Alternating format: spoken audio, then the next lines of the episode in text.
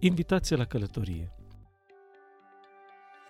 Pentru că între două duminii stă o săptămână întreagă, plină de gânduri, obligații profesionale, uneori agitație, dar și bucurie.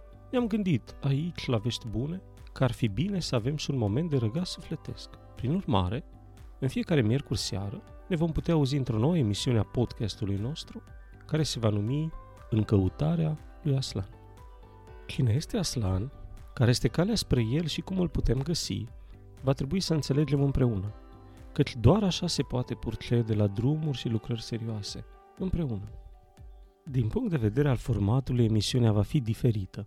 Odată, pentru că în cadrul ei se vor citi pasaje literare de inspirație duhovnicească și nu numai, care să ne ajute să rămânem în liniștea duminicii care a trecut și să ne putem îndrepta întăriți spre duminica următoare. Și a doua oară, pentru că aceste texte vor fi propuse și apoi citite de către diversi invitați, care se vor strădui să ne surprindă cu pasajele alese, de care s-au simțit și ei inspirați pe drumul lor în căutarea lui Aslan.